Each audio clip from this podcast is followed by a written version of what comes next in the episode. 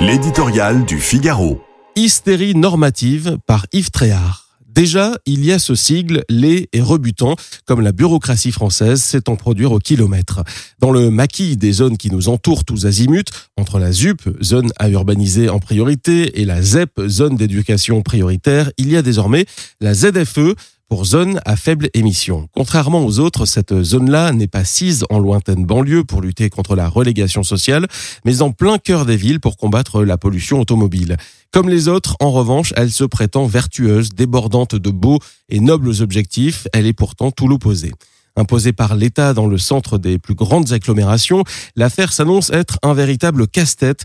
Déjà mise en place en quelques endroits, l'expérience fait même s'arracher les cheveux aux élus les plus écolos. Le communiste Fabien Roussel va plus loin en parlant d'une bombe sociale. Avec lui, la gauche prise à son propre piège crie à l'injustice, interdire les centres-villes aux véhicules les moins récents c'est fermer la porte aux banlieusards, tracer une frontière sociale, ostraciser les plus modestes.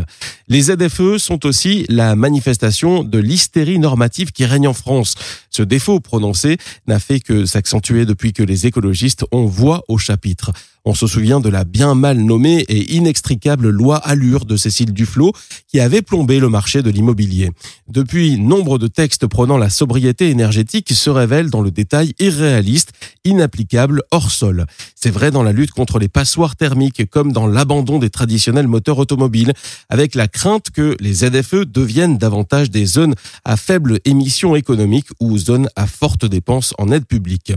Conscient des limites de cette politique, Emmanuel Macron a récemment appelé à une pause réglementaire sur les normes environnementales européennes. Certes, mais devant la bronca que ces propos ont provoqué, l'Élysée s'est empressé de dire qu'on l'avait mal compris. Une chose et son contraire, quelle pagaille.